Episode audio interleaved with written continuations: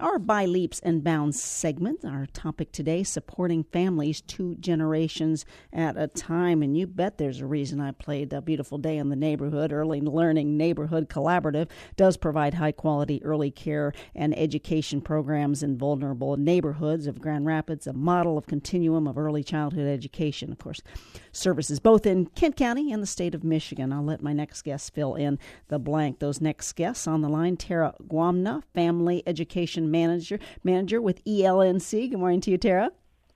Good morning, Shelley. Great to be here. A Celeste Johnson, Family Coach, Early Learning Neighborhood Collaborative. Hello to you, Celeste. Good morning, Shelley. How are you? Doing fine. Thank you for being here and taking care of our future, as they say. I want to spend uh, the first couple of uh, minutes with you, Tara, if I may, and have you kind of set up our conversation with the answer to what is ELNC? Sure. Thank you so much, Shelley, for the opportunity and this platform to talk about ELNC. Uh, we are a neighborhood based early childhood education program our target market is serving zero to five year old children and their families. Uh, we have a wide variety of backgrounds that we serve, different cultures, languages, young parents, refugee families. Um, we, we serve um, neighborhoods with a lot of different backgrounds of families. And these organizations um, that service these children are established resource agencies in the community. So these are trusted partnerships and service providers that we have at nine different lo- locations in Grand Rapids. And ELNC offers that training and technical assistance to the site directors, the teachers, and every location has a family coach that provides support to the parents in the program. Annually, we're serving over 400 children, and at, at our base, at our core, the goal is to prepare children for kindergarten and beyond you for that. And yes, there is a family coach on the line. Let's talk, Tara, about some of the positive impacts that you're having within the community. Absolutely. I think it's really fitting that we're connecting uh, the last day of March, which is Social Worker Appreciation Month. And yes, Celeste is here as our family coach. And this gives us an opportunity to highlight um, our family coaches as positive impacts. So not only are we bringing early childhood education to communities that otherwise wouldn't have that, we operate under a two-generational approach. So every family is paired with a family coach, and they're addressing barriers from housing or food insecurity to families with educational and employment aspirations. So at our foundation, we are strength-based our family coaches are walking alongside our parents, empowering them and instilling hope. So that's that coaching piece of their work. Would you share a barrier or a stigma? Sure. Uh, so starting with barriers, uh, there are a wide variety of barriers, which is why um, we believe that family coaches are at the foundation um, of the work that we do at ELNC. I would say attendance is huge. So our early Head Start program operates um, Monday through Friday, five days a week, and our preschool program four days a week, full days, Monday through Thursday. So children thrive off of routine. They want to know what's expected of them. They take great pride in knowing what's coming next.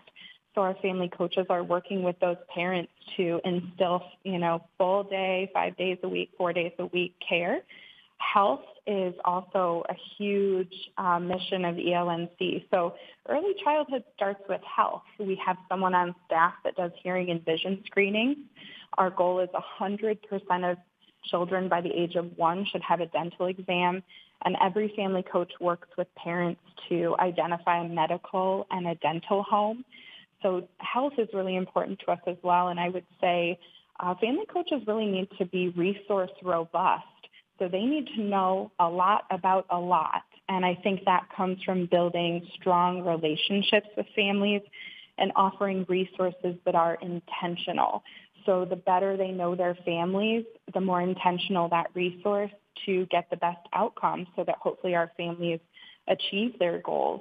Um, you know, those main barriers that we think about is that Maslow's hierarchy of needs. So we're really addressing housing, food, clothing, because, you know, winter gear, we're outside year round. We're getting them that fresh air, transportation, uh, finance, security, and medical care. And I know that you had mentioned stigmas as Yeah. well. And I would say, you know, all families, regardless of their income or the neighborhood they live, should have access to early uh, early childhood education. Families should also have a say in the programs that their child goes to. And we offer parent partnerships at every step of the way. I say that nothing happens without parent input. So whether that's our parent policy council where advocacy is happening, where they're reviewing our policies and procedures, making sure they feel comfortable with the services we're providing, or our fatherhood initiative with Real Dads, making sure our fathers see themselves in our education program and um, want to give back in those spaces. Our parents are truly the experts and are at the forefront of everything we do. Nothing moves without our parents. Thank you for that. One more question to you, Tara, and then uh, we'll head to you, Celeste Johnson. Tara, the gaps, what still needs to be done? Sure. I can't tell you how many times I talk to a parent and they say, I wish I would have found ELNC sooner.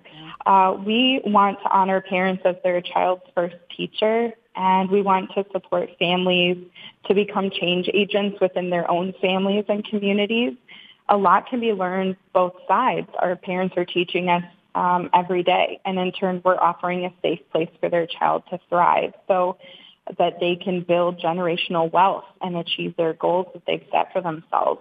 I know you had asked me about barriers. We have now um, already exceeded a year of a pandemic, and one of the biggest barriers is childcare. So, our, you know, in order for our families to really achieve that stability for themselves, having a place for their child to go is key. So, ELNC is answering that call. And during the pandemic, I just have to highlight really quick, our family coaches didn't rest. We worked during the entire pandemic. We were delivering food to families, diapers and wipes. Families were, you know, losing employment. So we were looking for opportunities for them. They never stopped. So I appreciate um, us having this space to highlight them and, and thank you for that, Shelley. Sure. It's my job, messenger, uh, but good, important topics too, and uh, I only get the best. We call this by leaps and bounds, supporting families two generations at a time. Of course, speaking with you, Tara Guamna, Family Engagement Manager with the LNC. So, your turn, Celeste Johnson, family coach. Talk to me about basically what your role is as a family coach, and uh, let's move into how others support the work. So, my role as a family coach is to support families um, in the basic areas of their life. Like um, Tara had mentioned, Maslow's hierarchy of needs. So, we have to address um, the needs that people have at their basic levels, like housing insecurity, um, maybe food insecurity from, for some parents. Um, maybe it's mental health um, for other parents. So just working and collaborating with parents to help and walk to walk alongside them in their goals and to help them achieve their goals and just really being that um, shoulder for them to lean on and to ask questions and to feel comfortable in um, saying what their goals are and how they want to achieve them. Yes. So, what do you need from others? How can others support the work? So, others can support our work by um, donating or just simply volunteering their time. Um, we take any um, type of donations that um, people are willing um, to give, such as um, extra clothes.